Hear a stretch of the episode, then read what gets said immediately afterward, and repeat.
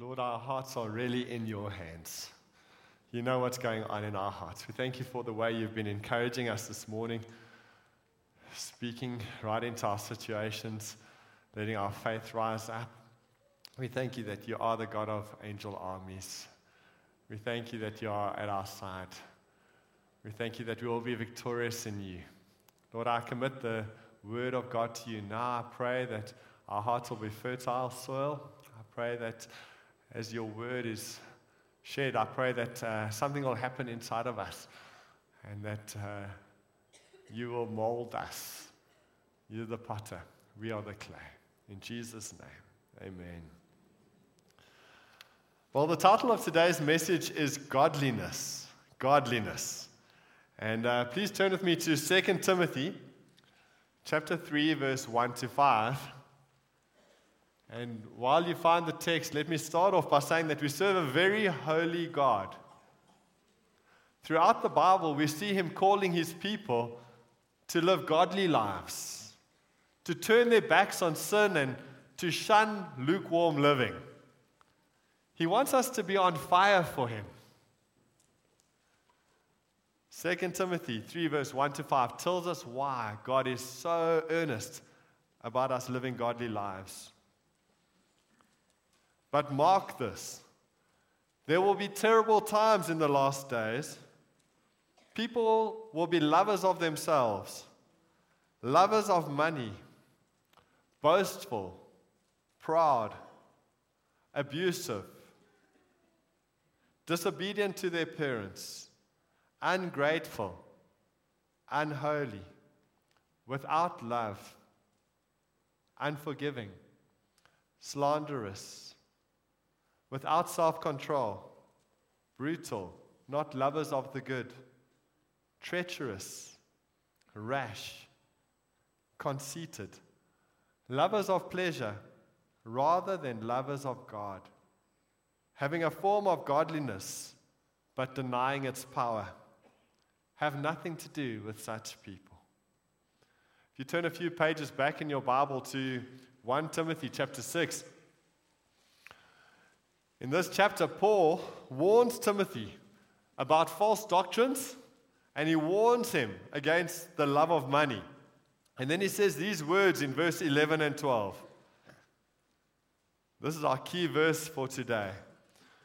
But you, man of God, can say the same words to each one of us here. But you, man of God, woman of God, flee from all this and pursue righteousness, godliness, faith, love, endurance, and gentleness. Fight the good fight of the faith. I'm going to be sharing four points with you today. And the first point is that to live a godly life, we need a personal vision for godliness, not a general vision. Not a standard response to sin that is expected from us who believe, but a personal vision for godliness. It's a personal vision where we catch God's heart for holy living, and it begins to burn like a fire in our own hearts. In 1 Timothy chapter 4, verse 7 to 8, Paul writes the following. He's speaking to Timothy. He says, Timothy, Train yourself to be godly. For physical training is of some value, but godliness has value for all things, holding promise for both the present life and the life to come. Quite phenomenal. Train yourself to be godly. How many of you enjoy exercising? About 40%. Okay. Let's take it up a level. How many of you enjoy participating in some kind of a race each year? Maybe it's a, a cycle race or a, a running race, a marathon, or possibly it's a swimming race or some other sport. Okay, we've got a few hands. Okay, well, each year I try to swim the Midmar Mile. And I know that at least three months before the race, I need to be in the pool training. I've discovered that the more I train, the nicer the swim is. I remember once riding the Cape Argus when I lived in Cape Town. And uh, a few times I rode it and I trained really hard. And uh, it was wonderful. And then one time I decided to ride it and I dusted off my bicycle the week before the race. It wasn't fun. But there's something else that's very important if you want to do well in a sport. You need to have a vision, you need to have a goal. For the Midmar mile, I would love to do a sub 30 minute swim. That's my goal. That's my vision. A sub 30 minute swim. Byron's smiling because he swims it with me. But uh, my best time has been 31 minutes. I don't know how I'm going to take 60 seconds off my time. I'll need help from the Lord. But I've got a goal, I've got a vision. Paul, writing to Timothy, says to him, Timothy, train yourself to be godly. There's the vision for us to be godly. For physical training is of some value, but godliness has value for all things, holding promise for both the present life and the life to come. So let me ask you a question Do you have a personal vision for godliness? When you take a deep look at your life, is there a desire to become more and more like Jesus with each day with each week, with each month, with each year that passes. Because after all, that is the essence of godliness to become more and more like Jesus. When you look at his life, his life demonstrated these qualities.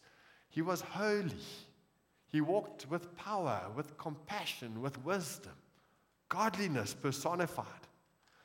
So, Jesus needs to be our primary source of inspiration if we want to develop a personal vision for godliness for our own lives.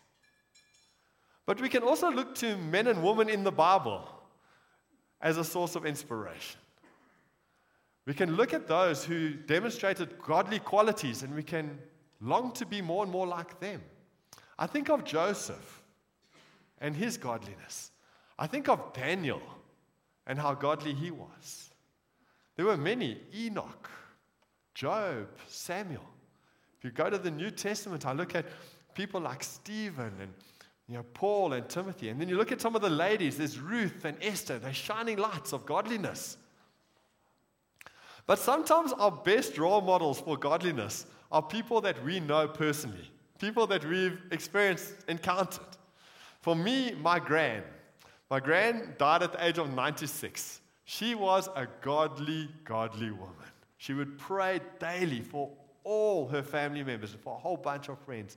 Her favorite song was a song that said, Don't you know a Christian is a sermon in shoes? How's that? It's her favorite song. It was sung at her funeral. In essence, she was saying that a Christian needs to live a godly life. I think of my parents, my mom and dad, they were godly, godly people. I also had a wonderful godly mentor in my 20s and 30s. His name was Roy Lambert. He was like a pillar to me. He showed me a lot of things about the Lord and He guided me in my walk. I'm very grateful. So sometimes we need to look at the Lord, sometimes we need to look at Bible characters, sometimes we need to look at people in our own lives, and they can inspire us to live godly lives. So I want you to think for a moment about someone that inspires you. Who is that person? Try to think about them. Bring their, their picture of their face into your memory and the qualities that they have that inspire you. Friends, the starting point for godliness is to have a personal vision. In Proverbs 29, verse 18, it says, Where there is no vision, the people cast off restraint. Another version says, Where there's no vision, the people perish. But I like this one. Where there's no vision, the people cast off restraint. It's exactly what we read about in Timothy. 2 Timothy 3. The people have cast off restraint. In the last days, People will be lovers of themselves, lovers of money, boastful, proud, abusive, unholy. I don't know if that does something for you, but it breaks my heart. I think of it, I think, Lord, people need you. Without a personal vision for godliness, we too can fall into some of these very traps in 2 Timothy. The second point is that godliness requires a sincere faith. Godliness requires a sincere faith. This is most probably the most important point. In 2 Timothy 1, verse 5, Paul writes to Timothy and says, I am reminded of your sincere faith, which first lived in your grandmother Lois and in your mother Eunice, and I'm persuaded now lives in you also. So, what is the sincere faith that Paul is referring to? And how can it contribute to godliness? If you read the Amplified Bible, it gives a little bit of insight here. The Amplified Bible, verse 5 says the following I remember your sincere faith, and then in brackets, the surrendering of your entire self to God in Christ, with confident trust in His power, His wisdom, and His goodness. I'll add a few points to live a godly life. Timothy had surrendered himself to the Lord, he had placed his trust in Jesus. And in Hebrews 11, verse 6, it says that without faith, Without faith, it's impossible to please God because anyone who comes to Him must believe that He exists and that He rewards those who earnestly seek Him. So, the sincere faith is so, so important. The sincerity of our walk with the Lord is so important here. Let me tell you that lip service Christianity, lip service Christianity, it doesn't lead to a godly life. Religious activities won't lead to godly living. We need a sincere faith. And to gain a sincere faith, we need to have an encounter with Jesus. Each one of us has to have a personal encounter with Jesus for our faith to become real and sincere and strong. You know, this is what happened to Paul on the Damascus Road. Can you remember how he encountered Jesus and how his life was transformed? Well, he refers to it in 1 Timothy chapter 1, verse 12 to 16. This is what Paul writes. He says, I thank Christ Jesus our Lord, who has given me strength, that he considered me trustworthy, appointing me to his service. Even though I was once a blasphemer and a persecutor and a violent man, it's quite incredible. I was shown mercy because I acted in ignorance and unbelief. The grace of our Lord was poured out on me abundantly, along with the faith and love that are in Christ Jesus. Know, when we have a personal encounter, when our faith is birthed, these are the things we receive. When we have a sincere faith, there's two gifts that are given to us by the Lord. Two gifts that set us up for a godly life. Listen to how Billy Graham puts it in his book titled The Journey. As humans, we have two great spiritual needs. The first is for forgiveness, which God made possible by sending his Son into the world to die for our sins. Our second need, however, is for goodness, which God also made possible by sending the Holy Spirit to dwell within us. Isn't it lovely? We sang about this this morning the cross and the blood and how Jesus forgives us. And the indwelling spirit was also mentioned as we were worshiping this morning, and how he helps us to live a godly life. It says here, if we are to live the way God meant us to live, this is Billy Graham speaking. If we are meant to become more like Christ, if we are to travel our journey wisely, then we need both God's forgiveness and His goodness. We need the work of the Son for us, and we need the work of the Holy Spirit in us.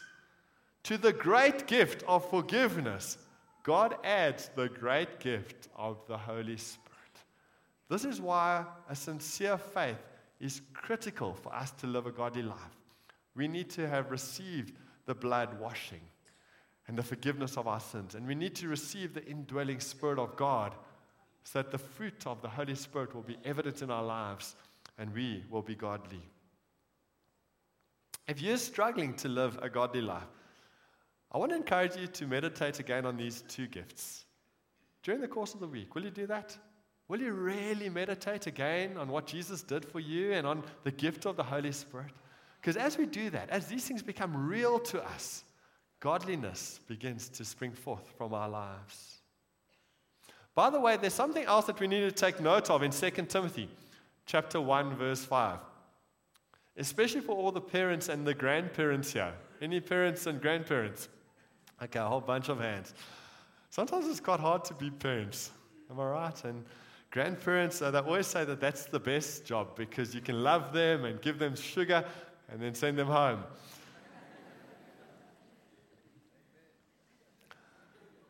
It says here, Paul writes, I am reminded of your sincere faith. He's writing to Timothy, I'm reminded of your sincere faith, which first lived in your grandmother Lois and in your mother Eunice, and I'm persuaded now lives in you also. Quite a quite a, a, statement. You know, Timothy is the first second generation Christian mentioned in the Bible. Quite interesting here.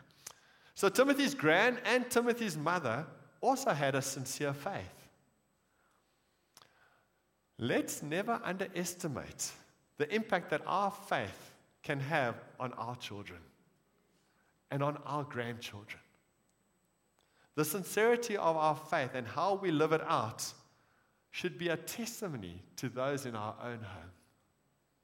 More than anywhere else, it's in our own homes that we should be loving God with all of our hearts. And it's in our own homes that we should be living godly lives. In our own homes for our children to witness. It's also our role as parents to share the gospel with our children, to talk to them about faith in Jesus and to pray with them. Just the other day, I was reading an article, and it was talking about children that leave the church in their late teens and 20s. And it says, What is the difference of children that don't leave the church? And the first one was that they've, they've heard the gospel and they've been converted. They've had an encounter with Jesus, they've had their own faith birthed.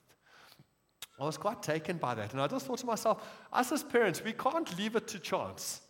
We need to be intentional about telling our children how the gospel works, about the blood of Jesus, about forgiveness of our sins, about the indwelling Holy Spirit, about putting our faith in Him. It's our role. I was impressed by my brother in law the other day. I walked into their home and I saw that he had purchased the Foundation series by Derek Prince. And he had a manual for himself and for his two teenage boys. And uh, they were working through this. And I thought to myself, wow, he's being intentional about raising his children up in the ways of the Lord. We need to help our children develop a sincere faith for when they encounter the Lord, when they are converted, when they receive the gift of forgiveness and when they receive the indwelling Holy Spirit, then they are empowered to make decisions that will result in a godly life. So, my third point is that uh, to live a truly godly life, our lives need to be devoted to the Lord. They need to be consecrated to the Lord. If we haven't died to ourselves, then the old nature is going to keep on surfacing time and time and time again in our pursuit of godliness. For the old nature has cravings that want to be satisfied. In Romans chapter 6, verse 6, it says this For we know that our old self was crucified with him, so that the body of sin might be done away with, that we should no longer be slaves to sin. Can you hear God's heart? Oh, he doesn't want us to be slaves to sin. Godly living is something beautiful to the Lord. He doesn't want us to be caught up by the trapments of sin. C.S. Lewis wrote the following in his book titled Mere Christianity. This is what he says. He says, Christ says, Give me all. I don't want so much of your time and so much of your money and so much of your work. I want you. I have not come to torment your natural self, but to kill it. No half measures are any good. Hand over the whole natural self, all the desires which you think innocent, as well as the ones you think wicked, the whole outfit. I will give you a new self instead. In fact, I will give you myself. My own will shall become yours. You know, Timothy's life was devoted to the Lord. He served God wholeheartedly. He had died to himself and he was living for Jesus and he was involved in extending the kingdom of God. Timothy was converted uh, on Paul's first missionary trip, a little town called Lystra, and uh, he then joined Paul for the next two missionary journeys. So some of the scholars say that he could have been ministering alongside Paul for up to 18 years. Not just a quick trip, it wasn't a short term mission of uh, two weeks or three months. He ministered with Paul. Let me tell you, if you read the Bible and you read those New Testament letters, Timothy's name pops up everywhere. I was astounded. His name just pops up. In Acts 16, Timothy joins Paul and Silas in the mission field. So, all those things that we read about Paul and Silas, Timothy was there. He's mentioned in the letter to the Romans in Romans 16, verse 21. In the introduction to the letters to the Corinthian church, the Philippian church, the Colossian church, and the Thessalonian church, Timothy is mentioned. Listen to this 2 Corinthians 1. Paul, an apostle of Christ Jesus by the will of God, and Timothy, our brother. The letter was written on behalf of both of them. Philippians 1. Paul and Timothy, servants of Christ Jesus, to all the saints in Christ Jesus at Philippi. Colossians 1 Paul, an apostle of Christ Jesus by the will of God, and Timothy, our brother. First and Second Thessalonians, he adds Silas in there. He says, Paul, Silas, and Timothy to the church. But one of my favorite scriptures referring to Timothy is found in the book of Philippians in chapter 2, verse 19 to 22. Have a look at the quality of this man. This man was godly. Paul writes, I hope in the Lord Jesus to send Timothy to you soon, that I also may be cheered when I receive news about you. I have no one else like him who will show genuine concern for your welfare. For everyone looks out for their own interests, not those of Jesus Christ. But you know that Timothy has proved himself, because as a son with his father, he has served with me in the work of the gospel. What a commendation. What a commendation of a godly life. Now, I remember when the Lord called me to live a devoted life. I grew up in a Christian family and I made a commitment to the Lord when I was very young. But towards the end of high school, I got involved with a group of friends that weren't serving the Lord. You know, before I knew it, I was flirting with sin and sitting on the fence in terms of my walk with the Lord. I had one leg in the church, I had one leg in the world, and uh, the Lord, fortunately, in His grace, in His mercy, rescued me from that.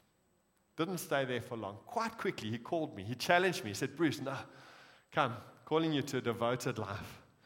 Fortunately, I, I, responded to his call and I recommitted my life to the Lord. Shortly after that, I joined a new church, a charismatic church, very, very similar to Choose Life. And something very significant happened there. I was baptized. I was baptized. And my baptism signified a dying to my old life and a rising up in newness of life, rising up into a devoted life for the Lord.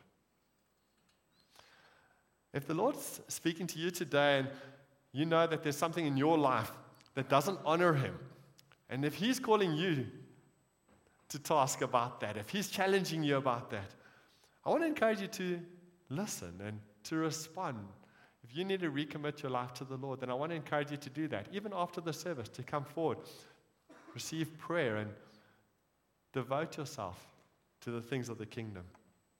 The Lord wants us to live godly lives, and like Timothy, to spend our days devoted to his purposes. For then we can be salt and light to the world around us. My final point is that to live godly lives, we need to have a teachable spirit. We need to have a teachable spirit. Each one of us has got strengths and each one of us has got weaknesses. We're all on a journey towards sanctification, to becoming more like Jesus. It's a process. The Lord is taking us on a journey. I don't know of anyone who is bulletproof. I don't know of anyone who's immune to spiritual attack, immune to temptation, immune to weaknesses in their life. Even Timothy had his struggles. It seems that he had a very timid and reserved nature, and that he allowed people to look down on him because he was young. He was a very young minister. He was sent off to pastor the church in Ephesus with all its problems. And you can imagine how he must have felt at times. So, although Timothy did great things for the Lord, he also needed help. And the Lord provided him with a godly mentor in Paul, with a spiritual father in Paul. Paul's letters to Timothy are so personal. They're so full of the kind of counsel and instruction and encouragement that you would give to your child, longing for your child to live a godly life. But let me tell you, things like counsel and instruction and encouragement, they only work. They only work if a person is teachable. They only work. I've had many counseling sessions where people have come into my office, but their hearts have been so teachable. And uh, they share what's going on in their lives, and we spend time in the Word, and we trust the Holy Spirit to speak. And then, as people align their lives with the Word of God and with the leading of the Holy Spirit, restoration happens. Miraculously, restoration happens. But their hearts are teachable. I've also had many counseling sessions where people haven't been teachable, where people have firmly and fiercely held on to a behavior or an attitude or a, a way of thinking that is not godly, not biblical. So I'm not going to turn from that. And uh, those counseling sessions are far less fruitful. A teachable spirit is a real gift. So, what does Paul counsel Timothy about regarding a godly life? Now, if you would like to, I encourage you to read both letters, 1st and 2nd Timothy, during the week. It uh, would be lovely for you just to browse through it and see all the different facets of counsel that Paul provides to Timothy, his son in the faith. But there's just three that I would like to highlight at the moment. And the first one is he counsels Timothy about youthful lusts. In 2 Timothy chapter 2 verse 22 he says this Timothy flee the evil desires of youth and pursue righteousness faith, love, and peace. So Paul was aware of the standards in the world at that time. And I would imagine, if you think about it, that the standards in the world now are even worse regarding youthful lusts. And he's warning him, he's saying, Timothy, flee them, flee the youthful desires of youth. The second thing that he speaks about quite often in his letters to Timothy is false doctrines. In 1 Timothy 6, verse 3 to 4, he says, If anyone teaches false doctrines and does not agree to the sound instruction of our Lord Jesus Christ and to godly teaching, he is conceited and understands nothing. So here's Timothy. He's pastoring a church in Ephesus. Paul writes him and says, Listen, if people come and they're preaching anything except Jesus Christ and Him crucified, have nothing to do with Him. Beware of them. They are conceited, they're proud, they understand nothing. In today's world, there are lots of false doctrines floating around. We need to examine anything we hear according to this word of God and see is this true? Is this the heartbeat of the Lord Jesus? The third thing that he, uh, I'd like to mention that he counsels Timothy about is the love of money. And in 1 Timothy chapter 6, I'm reading verse 6 and then skipping a few verses and reading verses 9 and 10. This is what he says to Timothy. He says, Timothy, godliness, there's godliness again. Godliness with contentment is great gain. Let that sink in a bit. Godliness with contentment is great gain. People who want to get rich fall into temptation and a trap, and into many foolish and harmful desires that plunge people into ruin and destruction. For the love of money is a root of all kinds of evil. Some people, eager for money, have wandered from the faith and pierced themselves with many griefs. I believe that Timothy had a teachable spirit and that he heeded Paul's counsel.